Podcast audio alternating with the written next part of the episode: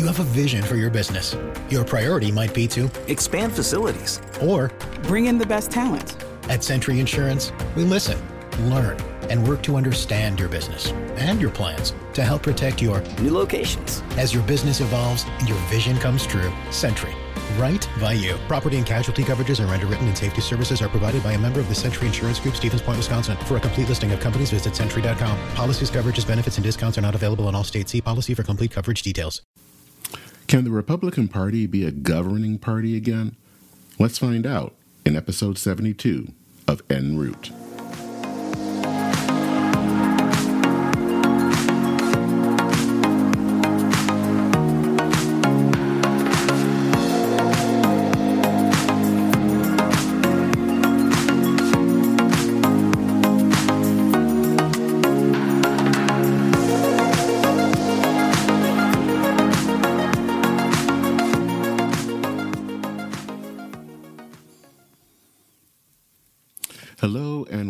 To En route, the podcast where we talk about the journey of faith and how it intersects with religion, politics, and culture. I'm Dennis Sanders, your host. In this episode, I welcome back Ariel Hill Davis, the policy director for Republican Women for Progress. With populist candidates like J.D. Vance, Marjorie Taylor Greene, and Madison Cawthorn, you have to wonder can the GOP ever become a serious governing party again? Ariel thinks that there is still a chance, and she's working hard to support candidates who have a chance to defeat incumbents like Greene.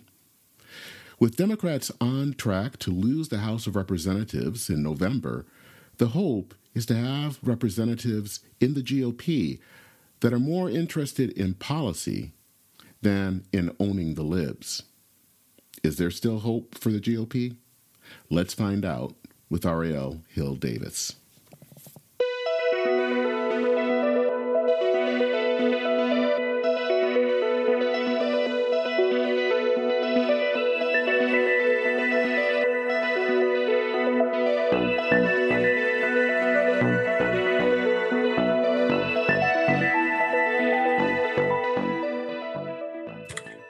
Well, Ariel, it is great to have you back. Thank you so much. I'm really excited to be back. You know, it's always nice to talk about my favorite topics of, you know, where the GOP currently is and, you know, where the good people are and and how people are trying to restore some sanity. So, really excited to be back. So, everyone basically coming into 2022, the kind of common wisdom is that uh, the Democrats are going to lose, probably lose the House. Well, probably actually, pretty much everyone says they will lose the House and might lose the Senate. Um, and so everyone then is looking at what's happening with the GOP, mm-hmm. um, which is interesting. Um, as they like to say, that's a Minnesota way of saying it's nuts. And and so, you know, the question is coming into 2022, people are wondering, is there any hope? Um, to right the ship, or are we just going to be going in, you know, in stumbling into this, um, or should we just, you know, put our all our chips into the Democratic Party? Um, I know that you're someone that wants to stay in the fight, so I guess the first question is, why should we still do that? yeah absolutely i think the, the the first time i was on um, your podcast i ended with you know where i find hope which is in having conversations with significantly younger republicans um, republicans who come from very different backgrounds than my own um, that seem to have organically kind of developed more of a, a, kind of type of republicanism that mirrors what i think it should be which is kind of old school business conservative been called new england republican which also means some in some circles i'm a RINO. um, you know take your pick of how you want to describe us um, you know, I do want to stand and fight. I think um, sometimes this is a really hard topic of conversation for people because I think innately my stand and fight is kind of grounded in not necessarily my wishes for where our, our, political system is, but the reality of our political system. And so I think sometimes for people, it's hard to find hope in a place where you're talking about, I want to prevent the further degradation of my party, not so much I want I mean, I would love to be in a place where I, I could have a party that really reflects my brand of republicanism still, um, but we're not quite there yet. Um, and so I think for some people, it's really hard to to see kind of the light at the end of the tunnel when you're thinking, you know, how do I stand and fight for a party that really isn't representing me and seems to be trending in the wrong direction? And then I look across the aisle and see the other party trending in a direction that also, you know, is getting further and further away of, from something that I would um, you know i would like to see in my my political party. Um but i think the reality is this right? We we live in a two party system right now. And so you got to you got to pick your lane. And the biggest way that you can have an impact and we my organization republican women for progress has been saying this for years the biggest way you can have an impact is by making sure that you exercise your right to vote um, frequently uh, whenever you get the chance, specifically in primaries. So, what that means is that if you don't live in an open primary state, you know you have to pick your party in terms of which one you want to influence more right? And i just happen to to be in the republican party. I've been in it for years. Um, you know i quite frankly look at what's been going on in the administration the last year and I admit I'm I'm really disappointed. I really thought that Joe Biden was going to going to be a more moderating force and kind of a not just a return to order in terms of getting things done, but in terms of really trying to to bridge the gap.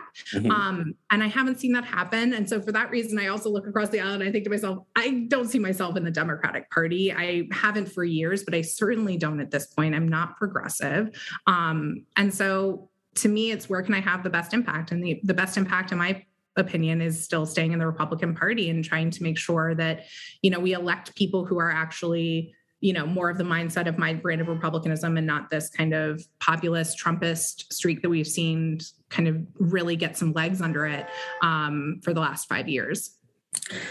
Um, one of the things I think that's being, it seems like is happening right now within the party.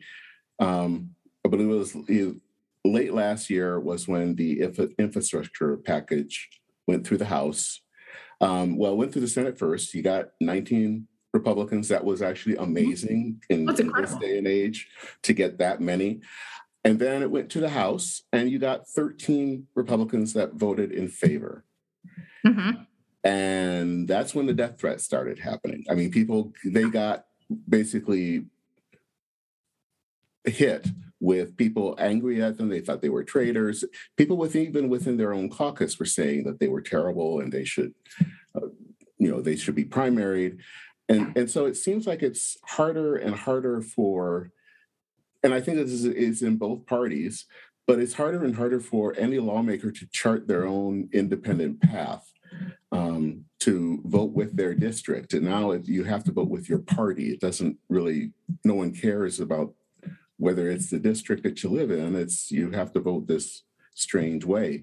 So if you're trying to get people who are interested in, in actually governing, how do you do that when you have this environment where people are not really interested in in helping to you know get the the process of governing going yeah, I think that's an excellent question. And um, look, I was horrified at how people were treated after taking that vote on a non-controversial bipartisan investment in our infrastructure and hard infrastructure in this country right like that it blew my mind um, these are dollars that we've known we've needed in our systems for years this should not have been a partisan issue um, and i i admit i you know, I work with some younger folks and who are, you know, sometimes more conservative than I am. Um, and I was pretty horrified that one of them, following that infrastructure vote, said to me, you know, Katko should be raked over the coals, right? Like he broke the line and he gave Democrats a win. And I was like, he's governing. What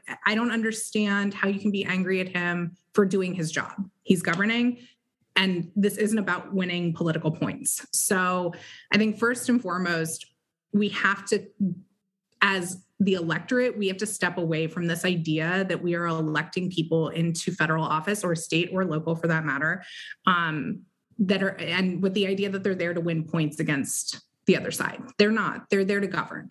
Um, and sometimes that means that there are going to be compromises that you know you maybe don't like or that you don't understand but when you're voting for somebody you're voting because you either like the way that they think through things or you trust their judgment and trusting someone's judgment doesn't mean that you're going to agree with them all the time. Um, but so I think as the electorate, we need to start taking more kind of ownership and accountability for our votes also, um, and how how we're choosing our elected officials and who we're sending to Congress. Um, what I do actually think is really interesting, though, is because we live in this world where um, social media is very present. People feel very free to, you know, lob death threats at, at elected officials. Um, it seems like that's kind of everyone, but I don't actually think it is. And I think once people look at something like the bipartisan infrastructure bill, and see that money starting to come back into their districts and into their home, you know, their states and helping to shore up our infrastructure, that feels very different than kind of tuning into your news channel and hearing that, you know, your Republican representative voted with Democrats, right? Like those Republicans were voting with their conscience and they were voting to bring money into their states and districts to help help people and improve people's lives. And I think focusing on that and trying to actually go back to the old standard of all politics being local, whereas right now I think we're very much in this like all politics is national. And that doesn't help people's lives. Um, the local components, the state components, and then how the federal level comes in and partners on those levels is how people's lives are improved. Um, but I think that that's a very different echo chamber than we get through our media consumption you think it's a challenge these days because because of things like our, our media, our social media, and I think other things that have made our politics far more tribal in that we don't want to we see the other side not just as this other side but something that's going to destroy our country as we know it.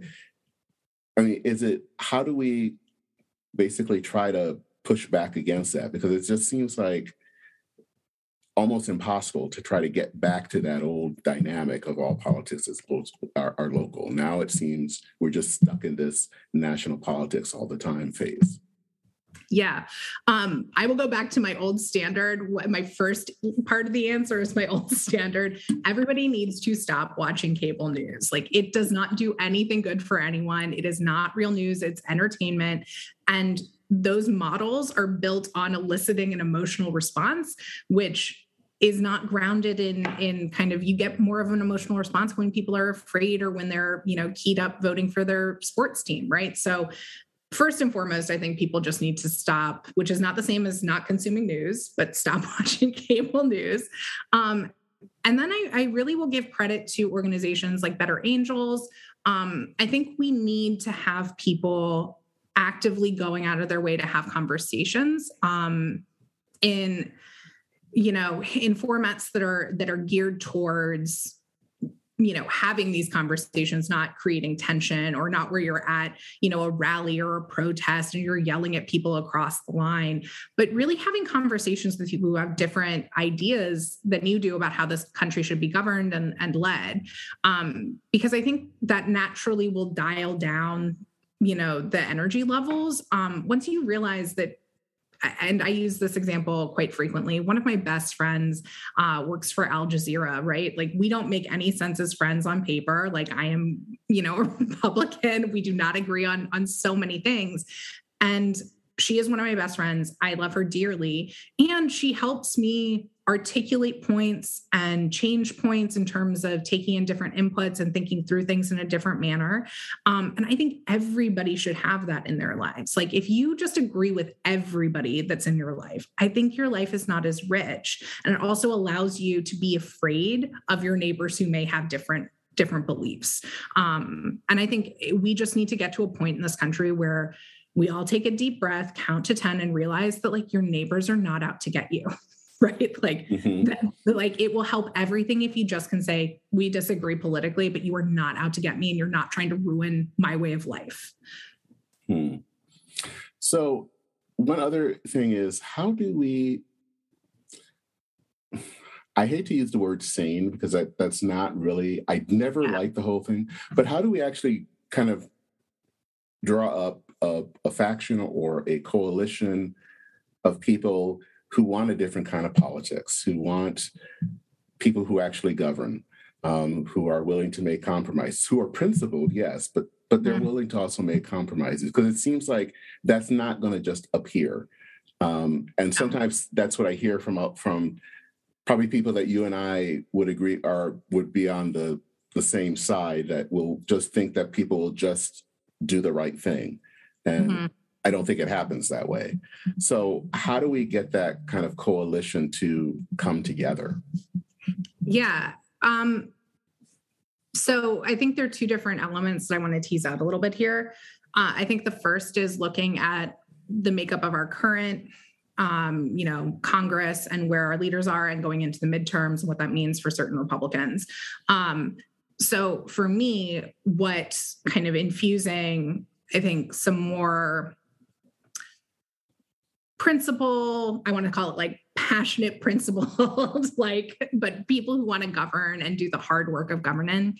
Um, i think from my perspective going into the midterms what's really important is protecting the folks that we currently have in office that have demonstrated a willingness to govern even when it is you know politically uncomfortable or they're worried about being called out. Again the 13 republicans who voted for the bipartisan infrastructure bill those are people that i think you know and not all of them are, are running again because of redistricting and other other components. But um looking really at republicans and i think we'll be able to do this in 2024 thinking about democrats being in the minority like where who are the democrats that are kind of coming coming to the middle or who are trying to to broker kind of agreements or bipartisan solutions for things um, those would be the people that i would be pointing to i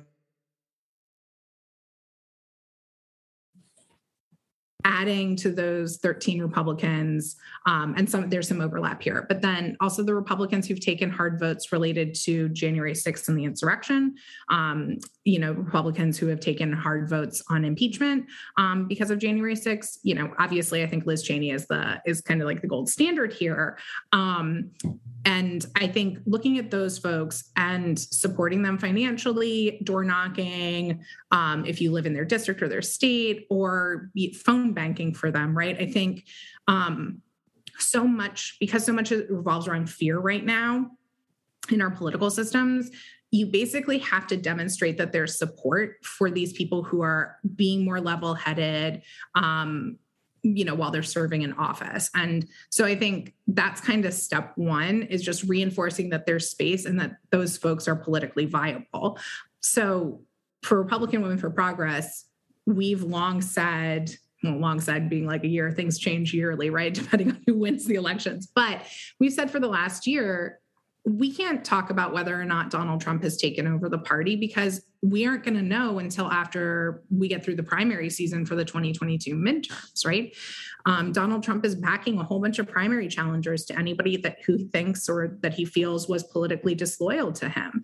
Um, now, a measure of his actual power within the party is going to be whether or not those primary challengers beat the incumbents. So I think if you care about um, turning away from kind of Trumpism or that brand of of republicanism. I don't really consider it republicanism, but if if if you want to turn away from that, the best thing you can do is be supporting the people that he's targeting right now because there has to be an alternative vision for the Republican Party. I also think that Senator Senate Leader Mitch McConnell um, has done a, a great job in terms of repeatedly saying that he thinks we need to be moving in a different direction. So we have kind of these two dueling tracks right now in our party. And I think it's incredibly important for anybody who's paying attention to that um, to lend their support on the side that they think is right. Um, in the long term, you know, I think that to get people in office that again i i would say i agree with you i don't like the sane insane component. I think like level headed pragmatic is where i think of things. Um again i think that we have to demonstrate that there's support for those candidates um across both the aisles right? I mean moderates on both sides are the reason that anything get done um in congress and i understand that people are really upset with how our government is working and there are a lot of feelings that it's it's broken and i don't disagree that it's broken but my feeling on why it's broken is very different from other people's um I, you know I think it's broken because we haven't incentivized people to work across the aisle. We disincentivize people compromising and having conversations. And, you know, agreeing to disagree but not be disagreeable without those kind of aspects of governing you can't get anything done because then what you're basically saying is you need a supermajority and the presidency in order to pass your your legislation which just leaves everybody in a lurch in this country mm-hmm. so i think um you know getting out and voting i think also if you feel like you want to run you absolutely should right um i i think I just had a meeting the other day with a wonderful candidate, Jennifer Strahan, who is running a primary against Marjorie Taylor Greene. Um, she's an excellent candidate. She is a little bit more conservative than I am, more socially conservative than I am, but she came into the race because she was like, I don't think that this is how my community is better represented or best represented. Um, and Marjorie Taylor Greene is not delivering on anything for her constituencies. Um, and so you know i want to do right by my um, by my community. And so she doesn't come from a political background but she's decided to get into this race. Um, she's a really compelling candidate. I'm super excited about her. But i think that that also is this other uh, this other piece is that if you care about politics if you care about policy in the direction of this country and you think that you have you know you have ideas or that you are interested in running run for something. Um, i think you know, we got to get people who don't see themselves as politicians running. mm-hmm. Do you, um, with this uh, person that's challenging Marjorie Taylor Greene, um, do you know what the out the prospects of um, for her are in her district? Is there a solid chance um, that she could actually uh, yeah, beat? Well, I I believe so. Okay. Um, I think some they just two weeks ago, or was it might have even been last week. Goodness, I feel like I'm losing track of time these days, Dennis. Um, they just had some interesting polling come out that basically ties Jennifer Strahan with Marjorie Taylor Greene. Um, interestingly enough, the redistricting also really is going to be helpful here in Georgia um, because Marjorie Taylor Greene won by 12,000 votes uh, in her primary. And in the redistricting, she lost basically two of her strongholds that would account for around 10,000 of those votes.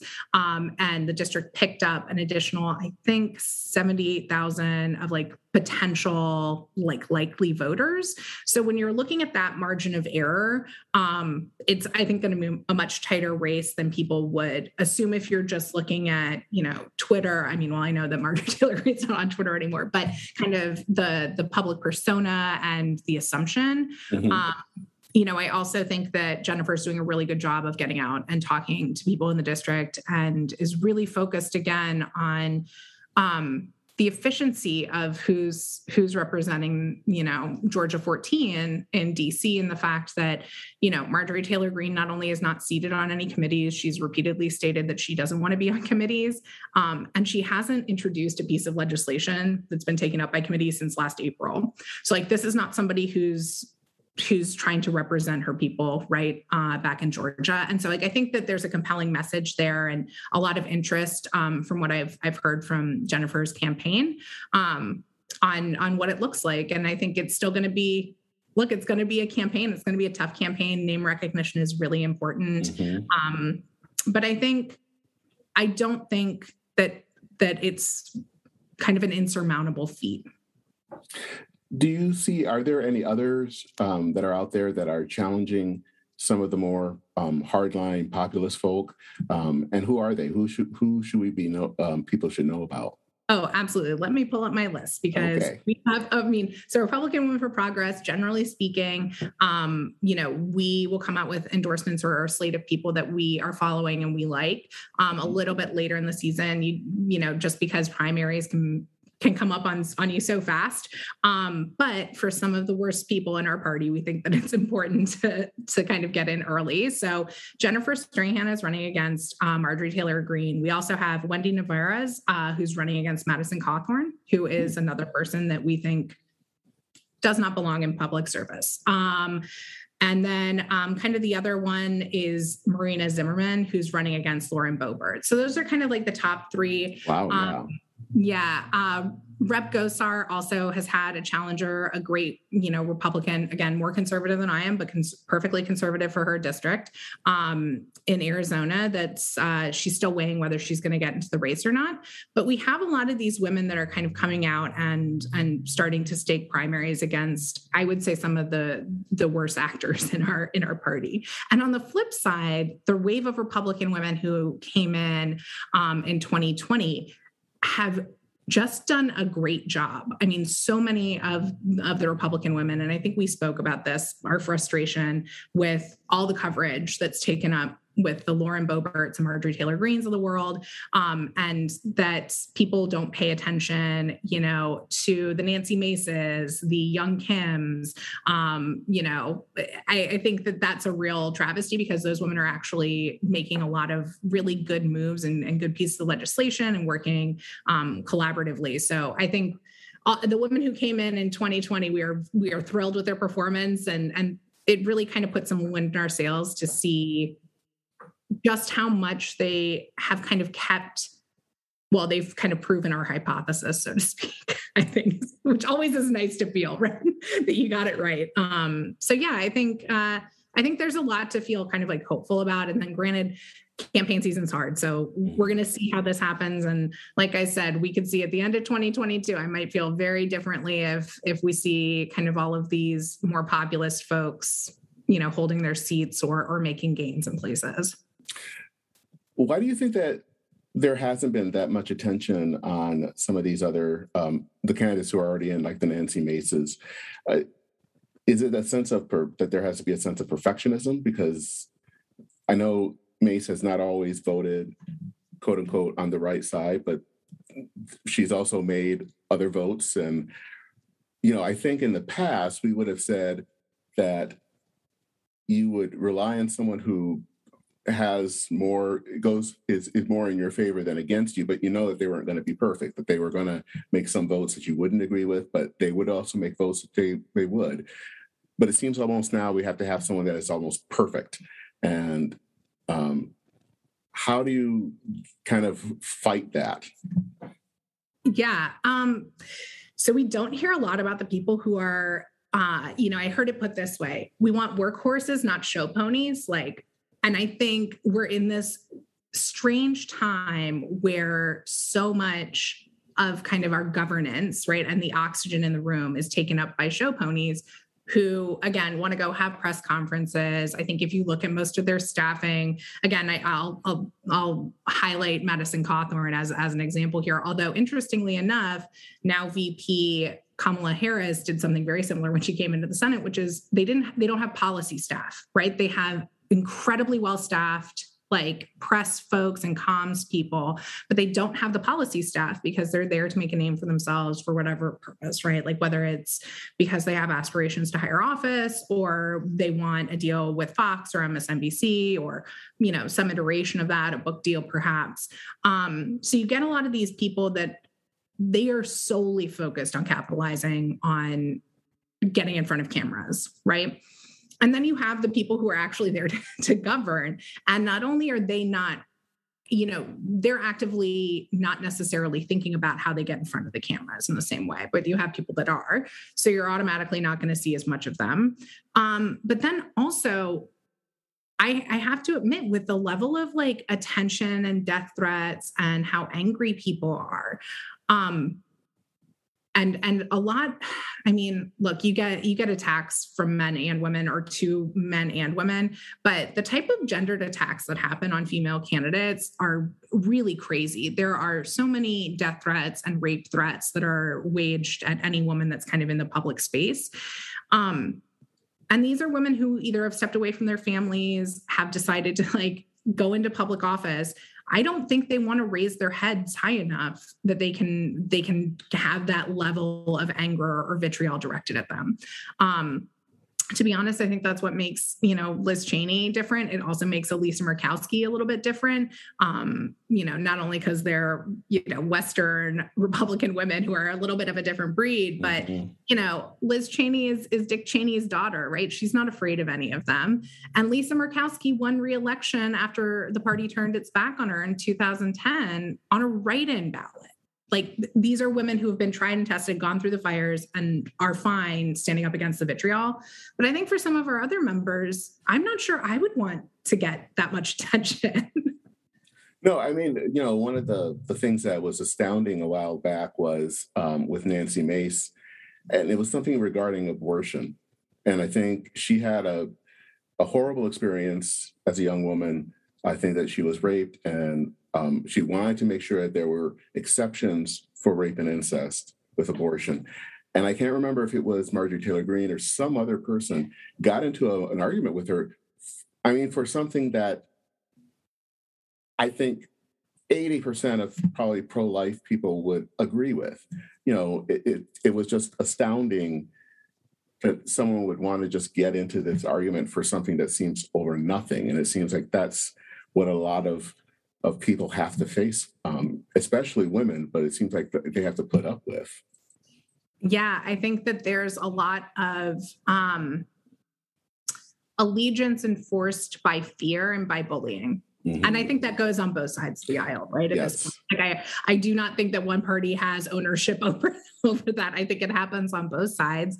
And this idea that um, that you need to be in lockstep 100% of the time or you are you're an enemy um, is ludicrous first of all none of us hold i i mean my sister and i are best friends we work together on this organization and we see each other every single day and I don't agree with her 100% of the time, right? like it doesn't happen in the real world. And, um, you know, I certainly don't think it's appropriate to accuse somebody of being a traitor to a political party for having differences of opinion on public policy. Mm-hmm. Yeah, I, I, think the other um, example, um, and this was in the Atlantic, was of course the example of Peter Meijer um, from my native state of Michigan. Mm-hmm just as as very much early on wanted to be outspoken and I, I don't think he's stopped being outspoken but he's had to learn how to know when to say it and when not because it's just the environment is just so dangerous um, these days yeah it's dangerous. And and the other thing again is like if you come to dc because you want to govern or because you want to make a difference it's also just noise. Like it gets in the way of you actually doing what you want to do in dc which is hopefully draft legislation that is going to positively impact not only your community but also our country right? Like so getting into fights with people who are also whose brand, whose personal brand is going to benefit from fighting, just takes you away from doing the work that you want to do. Mm-hmm. So, look at let's say we look at November, um, and let's say it doesn't work out the way that you hope. Um, that the populists, the Trumpists, actually make more gains. Um, what then is the the the strategy? Yeah. Um, you know what, Dennis? I have not thought that far because I am really hoping that that I, you know, that that is not what happens. Um, you know, I think it will be interesting. There are a few key races, obviously, right? Um, again, I mean, like I'm even thinking about the governor, like the gubernatorial race between um, Brian Kemp and uh, Perdue, right? Mm-hmm. Like they're going to be really interesting races. And to me, even if we have some populists or people who are more populist kind of come through the primaries and, and win seats um, in this election cycle. The real question is how many of them are the are the horses that Donald Trump was was betting on? Um, because I think really in the long term, the Republican Party has to come up with an actual value proposition for the electorate, right? Like we cannot govern just on the fact that we're owning libs or we're putting you know more judges on the bench. Like that's not good enough. There are very real challenges facing our country. Um, and we have to have somebody and we have to have a party that's being led by somebody who's interested in offering solutions and an actual idea as to how to fix things. Um, I will go back to the fact that in 2020, the Republican Party did not have a platform that Donald Trump ran on. They rolled over the 2016 platform. So much had changed. Uh, you know, not to get too in the weeds, but like, let's be real. If you won uh, a presidential election in 2016 and you're running on the same platform and four years later, then theoretically that means that you didn't accomplish anything in those four years. Like that would that would be my argument. um, but so I think the Republican Party needs to really spend some time figuring out what we stand for and, and what our solutions are for the American public. I think in order to do that, we have we have to separate ourselves from Donald Trump. This cannot be a party that is just about fealty to one individual or one or one ideology in terms of this is the one way that you're a Republican. Um, so to me, I will still take it as positive if even if we have some populists kind of come through or people who I think are are not good for the party come through. Um, it is going to be. I do not see how the Democrats come out of this cycle without just hemorrhaging seats, quite frankly. Um, so a few populists coming through. Okay, I will still take it as a as a positive and as a win if most of the ones that are being backed by Donald Trump do not make it through because again I think that further that furthers the separation and the possibility for separation um, of the Republican Party from Donald Trump. Um, so that's kind of like, I know that's not a real answer, but that's my answer nope. for right now. so, one of the things that you said earlier that I think fascinated me was that you kind of said that this wasn't yet Donald Trump's party. Um, I don't think it is. And that's that's fascinating because there are a lot of people, both within the party and without, um, people who are never Trumpers and, and or not, that say it's already done. This is all um, belongs to Donald Trump. There's not much that we can do. So I'm just curious, why do you believe what you believe, and why do you think it's it, it is not his party yet? Because I think there's still plenty of us that are fighting, right? Like mm-hmm. I think um I think in the same way about your question about why we're not hearing why there why there aren't more stories about um, Young Kim and Nancy Mace and like all of the all of the wonderful women who are you know doing the work right now, Republican women who are doing the work in Congress. Um, it feels the same way. Look, I have worked in DC, you know, coming up on 15 years, and people not only in DC but across the country that I speak to who are Republicans look around and they say, I do not like that. I don't like that trajectory. Um, you know, and whether or not in 2016 it was because they just couldn't get behind Hillary Clinton. Um, I think you obviously saw this this shift in in voting for for Joe Biden, right? You did see those changes and those gains made in the center right and independent folks. Um, we're out there, right? I think we just don't want to deal with being shouted at all the time, right? Mm-hmm. I I also say this all the time. I feel lucky that I'm a pugilist at heart because I am used to stepping into rooms and being like, "Yep, yeah, this is what I am." And like, if you have a problem with it, like you can come yell at me if you want. Like I, that isn't going to bother me, right?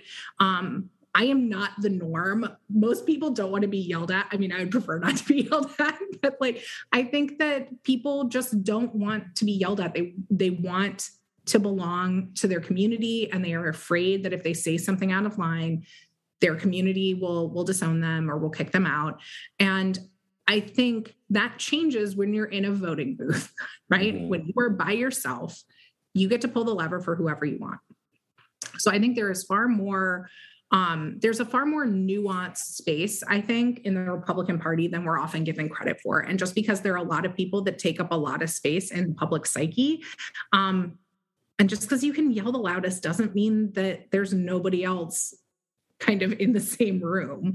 Um, and I, I, you know, quite frankly, I also see a lot of people a lot of people trying to invest in the good candidates and the people who are not going to kind of continue leading us down um, you know i think a, a, pathway that just ends up in more tribalism and ugliness and lack of action um, so I, I, think we're out there. I just think we're quieter.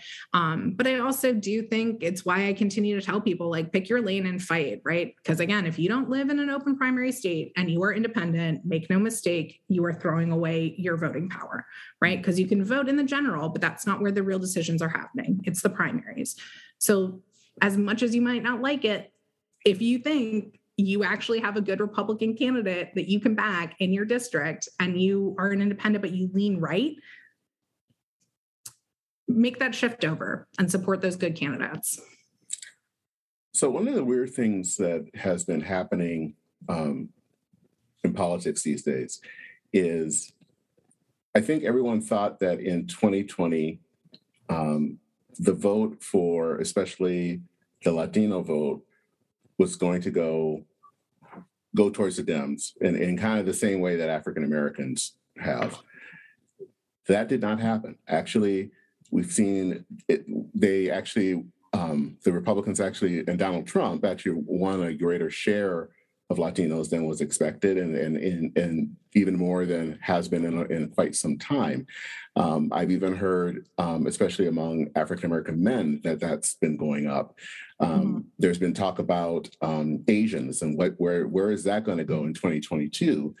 You know, after years, we've been talking more and more that every person of color was just kind of leaving or, or not every going to vote for the GOP. That's not happening. Um, and I guess one, I'd like to get your opinion why that's not happening, and then two, um, have you or or is there any move to have candidates um, of color that will be in the 2022 cycle in the GOP?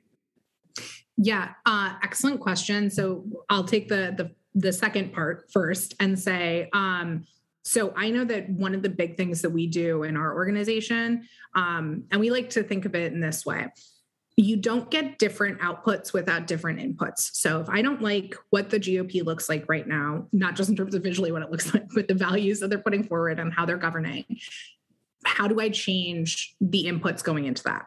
And we think that it is by creating a more diverse coalition of Republicans. You know, that means gender diversity, that also means racial, ethnic, and religious diversity in terms of who we're electing. So, um, you know, since our inception, we have supported you know a myriad of really excellent women of color, um, you know, first generation immigrants, um, women from across the full spectrum, right? So not just white women in terms of uh, of uh, you know who's running on the Republican side. So I think there are those candidates out there, um, and it really is just a matter again of making sure that you're not only recruiting them, but that you also are supporting their candidacy, right, through whatever mechanisms you can.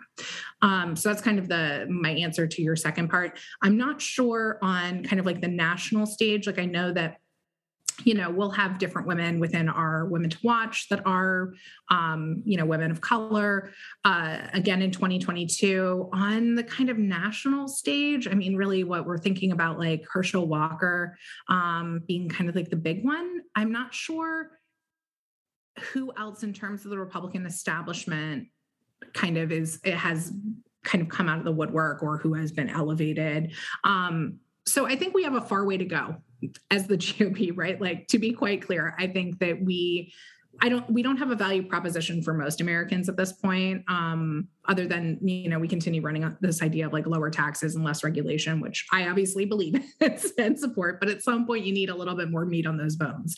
Um, so I don't think we've done a good job kind of recruiting um, kind of across the spectrum. I think we still have a pretty far way to go. Um, I also think that we as a party need to really reckon with and reconcile um, some of the complaints and some of the issues related to race in this country um, in, in terms of diversity and you know racial you know bias in institutions and our processes like we have to reconcile with that. I don't think the republican party is on a good pathway in terms of just saying it doesn't exist.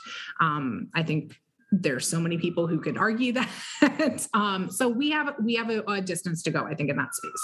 Um, and i think sorry there's sirens going on outside my outside my house. Um so that's that's kind of one piece. And remind me okay so the first piece was around it was around the recruitment of of uh, candidates of color. Oh yeah. And your your first part was the gains that donald trump had made mm-hmm. with yep yep. different different um racial and ethnic groups. So i think I've read a lot of things related to how some of his kind of persona and the machismo um, appeals to Latino men and um, and certain you know African American men, you know that feels a little. I don't know. That feels kind of sim- like simplistic to me. Like I don't think that that really encapsulates it. Um, I think there's some other components that come from a more conservative background in terms of um, you know the religious aspect you know you know the latin latin community um, tends to be more religious and more conservative in terms of some of the social stuff. There are certain components um, you know within the black community as well that is like deeply faith held religious. And so i think that there are components of um, elevating kind of like traditional family values so to speak and like the you know the court system and the, the conservative judges that feels appealing mm-hmm. to uh, to other members of, of different racial and ethnic groups that doesn't feel as immediately apparent right that it wouldn't think you wouldn't think that like the republican party which has so many issues in my mind in terms of um, discrimination that it would feel like a more natural fit but if it's also delivering on social issues that people care about and they're like i don't really i don't want to vote just based off of this issue. I care more about these social issues um, that i can see some of that shifting happening. Mm. what do you think about um, glenn youngkin? I mean what effect do you think he's had on the gop and what effect do you think that it'll have in november yeah. Oh my gosh. Well, he that was a fascinating race to watch. And so I yes. live in DC. Yeah. And um, you know, it was um it was really interesting, right? I think that Terry McAuliffe ran a terrible campaign, first of all. Yeah. But then Youngkin managed to run a really clean, good campaign where he was just close enough to Donald Trump without being, you know, you know, t- tied to Donald Trump.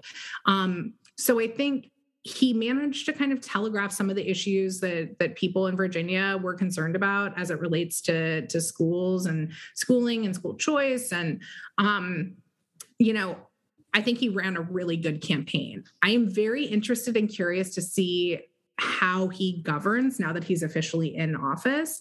Um, you know, clearly he's going to try to deliver on some of his campaign promises as it relates to schools.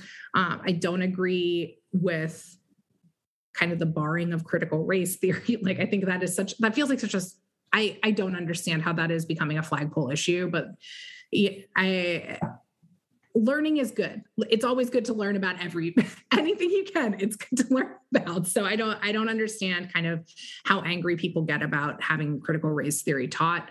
Um, but I think he's going to try to deliver on some of those promises, which I don't think are going to go over particularly well um, with some of the strongholds that tend to be you know bluer in northern virginia being the big one. It'll sell really well down south and in more southern virginia. Um, but i'm curious to see how he actually governs because i think he ran a cleverer campaign than i thought he would. I assumed that he was going to cleave really close to donald trump and i was very wrong on that. So i think i'm waiting to see what he actually delivers on.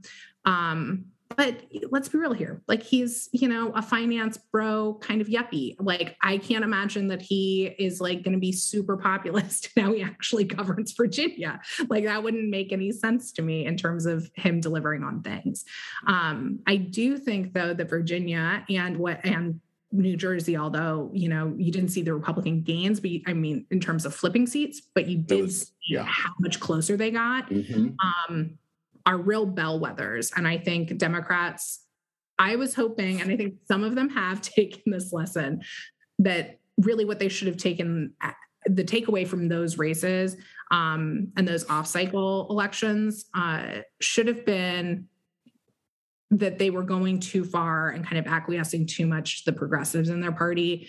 Um, I think some of them have taken that message. I think others have said, no, the problem is, is that we haven't gone far enough, and that's why Republicans made gains. Um, I think if that's the line they're going to run on in, in 22, then their numbers are just going to be even more astronomical in terms of their losses than I than I'm thinking they are. Um, but yeah, I think it's Virginia and New Jersey are really interesting as bellwethers. Mm. Actually, that is a good question about the Democrats. Is you would think that this was, especially in 2020 and, and, and this year, because of the state of the GOP right now, this would be a, an opportunity for them to grow their base. Um, Mhm. And no one would say that they have to become Republicans to do that. They just need to be more moderating on their on their liberalism. But that seems to be falling on deaf ears, um, at least with some in the party. I guess I'm at a loss as to why, because there just seems to be have been a prime opportunity, in, especially in 2020, to really have a solid majority in both houses, and that was lost. And mm-hmm. and now they at least still had a chance to maybe maybe regain or or try to hold it, and that it's still early, but it still seems like that's slipping away. What's going on? I mean, I think they're grappling with their same, I think they're grappling with their version of populism on their side, right? I, for the life of me, I could not tell you why it made sense to put Bernie Sanders, who, to be very clear, caucuses with the Democrats, but is not a Democrat, to put him in charge of the budget committee. He is an avowed socialist and not a member of the Democratic Party. It blew my mind that that decision was made. Um, and I think it's really right. I think progressives to me are the same. They basically are the Tea Party. They're just on the left, right? They are. Um, they take up a lot of space. They shout people down. They make it an issue if you are seen as being ideologically impure, right? It's it's the same. To me, same same. Um, I think I have been disappointed, and I, I mentioned this earlier. This is my disappointment with Joe Biden, right? Like Joe Biden knows better. He's worked in the city for a very long time. And he also won on the backs of independents and and center right Republicans and people who who decided that they couldn't vote for Donald Trump, right? I don't understand why so many concessions were made to progressives when he immediately came into office, but I think that they are now grappling with what that means because look, they like they lost seats when they shouldn't have lost seats in 2020. And they lost seats arguably because progressives were running kind of this national platform of defund the police and a whole bunch of other, other things that people were uncomfortable with. But again, there's this question, I think, within the Democratic Party, and it's it feels like mirror image to me. There's this question about like, well, growing the base is actually just appealing to more progressives. But that's just not true. We know that they don't win on a national like in a national way right? Um you know aoc has said like i could run on my platform anywhere she sure couldn't she sure could not right and it's very easy for her to say that with the district that she has um like if it's not her it's going to be another democrat right it doesn't Mhm. really matter you know you can't replace joe manchin like if joe manchin doesn't hold that seat as a democrat I don't know who West Virginia thinks they're going to put in that Senate seat, um, or who the Democrats think they're going to put in that Senate seat. I just, um, so I think it's a miscalculation. I think it's this kind of echo chamber, drinking your own Kool Aid, thinking that like being incapable of understanding that there are people who are reasonable who have different opinions than you do on policy. Um, and i think that that's kind of where the progressives are right now is that they see a lot of their um, of their platform as being also a moral imperative. Um, so if you don't agree with them you have to be immoral. Like that's Mhm. kind of their their fallback argument. Um, and Kind of like with the voting rights. kind of like with the voting rights, right? And let's be very clear here. Like, I am very uncomfortable with some things that are happening across the states in terms of voting rights and in terms of voting access. You cannot pile all of your like uh, harebrained ideas on voting into one package and assume that it's going to pass. It just is like it just doesn't make any sense. And I really wish that instead of kind of swinging for the fences on certain things, um, the president and the Democratic majority had decided to be more circumspect um, in what they were trying to accomplish. I think the bipartisan infrastructure legislation is a tremendous accomplishment. It blows my mind that progressives have like complained about that and didn't vote for it. Six Yep. progressives didn't vote for it. and that is like real money that's going to your districts and is going to issues you care about, right? The amount of funding going into the Department of Energy for green and clean technologies and energies is enormous, right? You should have been like everybody on the Democratic side should have been lined up behind it. And they weren't because they were holding out hope for this other huge package that was never going to pass at the price tag that they wanted it to.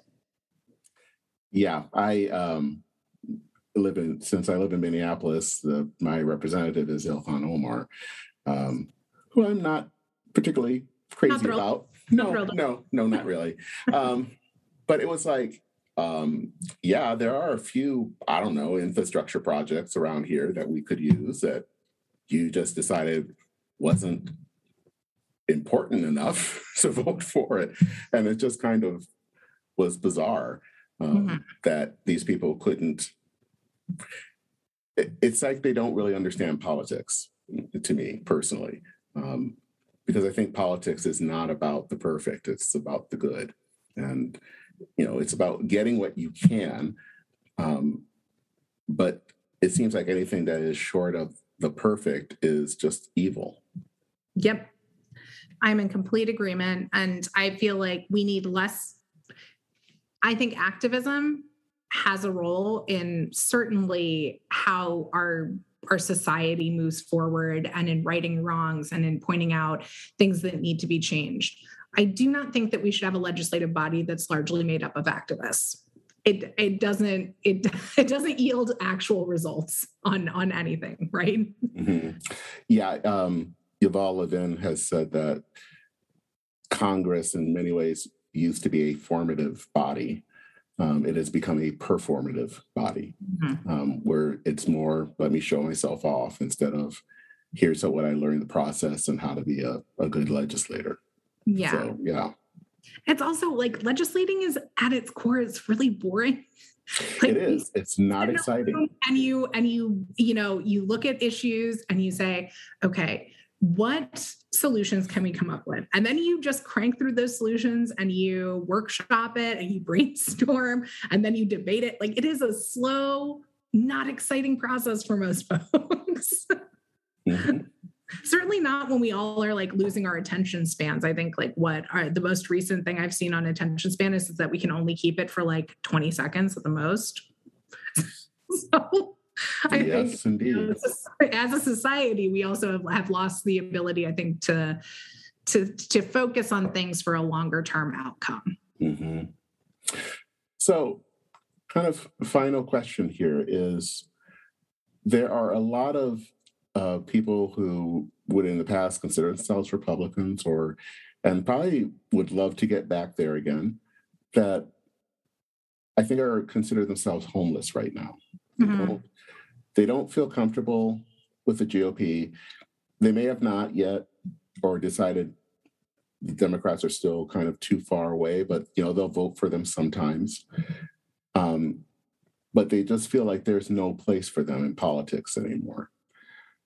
What do you say to those people, especially to maybe get them involved to hopefully maybe bring the GOP back to some sense of functioning again. Yeah. Yeah. Um, it makes total sense to me why people feel politically homeless. I have felt that way myself. Um, and what has gotten me through is my community with, um, you know, the never Trumpers that I fell in with. And then my organization, Republican Women for Progress, is kind of, um, you know, we're kind of the island of misfit toys for all of the different Republican women across the country that that feel homeless. So um, it's important. It's important to have a community. I think at the same time that I want politics to go back to being local, I do also think that right now, if you do feel politically homeless, kind of in the Republican Party or having just left it or in kind of like this centrist space on either side, um, there are national organizations, you know, again, like mine, that are constantly looking for people and will hopefully you know give you also that like bolstering of the fact that you're not alone right like you're not looking around at this world being like this feels i'm uncomfortable with the direction of things and i don't like what's happening you're not alone there are plenty of us out there um, and it's really an issue of how you how you find that I don't want to say replacement community, right? Because that feels like you don't need to say goodbye to everything you knew just because we're in the place that we are right now. But sometimes you can build new relationships and new communities. Um, and I think it's really important to give people that space because you cannot ask somebody to leave their community or to self isolate out of their community without giving them another community to, to enter into, right? Like we are social beings, human beings are social.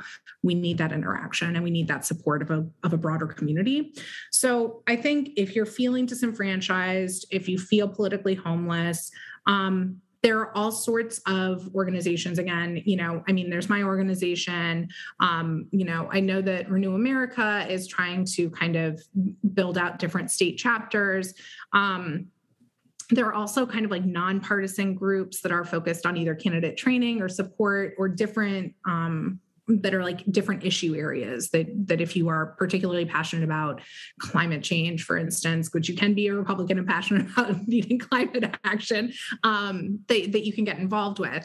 Um, i think finding a community that speaks to your political leanings um, is is probably the most important thing. And then i think just like take a look at who's on your slate for your elect for your upcoming elections and just do some research right because i would put money on there being a candidate if you are you know a, a disenfranchised or politically homeless republican i would put money on the fact that you probably have somebody on that's coming up on the slate uh, you know state local or federal that either suits your political leanings a little bit better or speaks to your concerns. And that can be everything down to like your local dog catcher, right? But if you find those people and if you do that research and you reach out, I guarantee you, you will start finding like a broader community because candidates for anything have support systems you know if they're if they're like because people have to they have to get people to like them right? They have to get people to like buy into what they're selling. And so also if there's somebody that speaks to you in, in one of your elections I would put money on their supporters or their campaign staff or the people that are or that they surround themselves with are probably pretty similarly aligned, even if you'll have differences here and there. Um, and I think that that's another great way that you can both have an impact in what's going on in in the elections and the overall health of the Republican Party, but also give yourself some new people mm-hmm. that might speak a little bit more to where you are right now. Okay. Um, and would you be willing to kind of give the um, web address for Republican Women and Twitter and all that, if um, so people can hopefully get involved? Yes. So we are at GOP Women for Progress dot org um, and our twitter handle let me pull it up because i feel like we when we first launched, we wanted to be Go Progress, which was GOP mm. Progress. um, that was somewhat taken. And so I always forget we're kind of different iterations um, on our different socials. Um, so I think, okay. So our Twitter handle is RWFP P being mm-hmm. for progress, and then, then like progress. So RWF progress okay. is our Twitter handle. And I think that's the same for Instagram, but let me just double check. Yeah, the same as. No, that's not our same. Hold on. My apologies. I should have had this locked and loaded. This is, you know, this is how I know I'm getting a little bit older, is I'm so terrible with like websites. I know. I know. okay, so on on Instagram we're our Women for Progress. Okay. Um, so yeah, we come check us out, um, and we're going to be rolling out a whole bunch of different information um, on our candidates that we're following and tracking. Um, and also, if you're a Republican woman, you want to run for office, any office, please get in touch. We're happy to happy to support you. And I do think that this is really important. You don't have to be you don't have to mirror my my brand of republicanism because republicans in california to georgia to oklahoma to minnesota we all look a little bit different. Mm-hmm. and so you do not need to be one type. Like we do not have a litmus test. If you are a republican woman who wants to govern look us up. We're here to support you. All right. Well thank you ariel for coming back. Um, this was a great conversation yeah, my pleasure. Thank you so much. And you know, you know where to find me if you need me again. Always happy to talk about things. All right. Take care. All right. Thanks.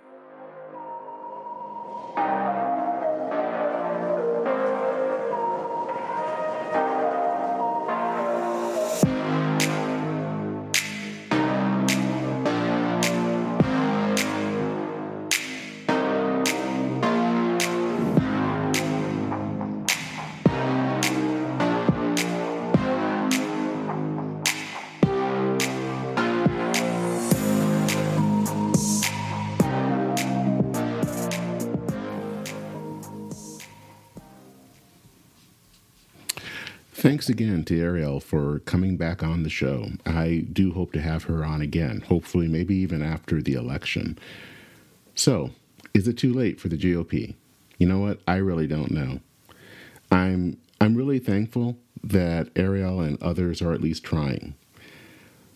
But it is really hard these days to have hope that things are going to change. I personally believe it is vitally important for American democracy to have two strong political parties, especially to not have one that is seeking to become proto fascist. I've said this before, but having a conservative party that heeds the rule of law is the key to a strong democracy. And right now, we don't have such a party. I really hope this push by Ariel and others in Republican Women for Progress will succeed. For the health and future of our democracy, it really needs to. So, before we go, a few housekeeping notes. Um, make sure to follow us on Facebook, Twitter, and YouTube. The links are in the show notes. Um, you can visit us at enroutepodcast.org. Um, I'm trying to start to place some additional material about um, each podcast episode.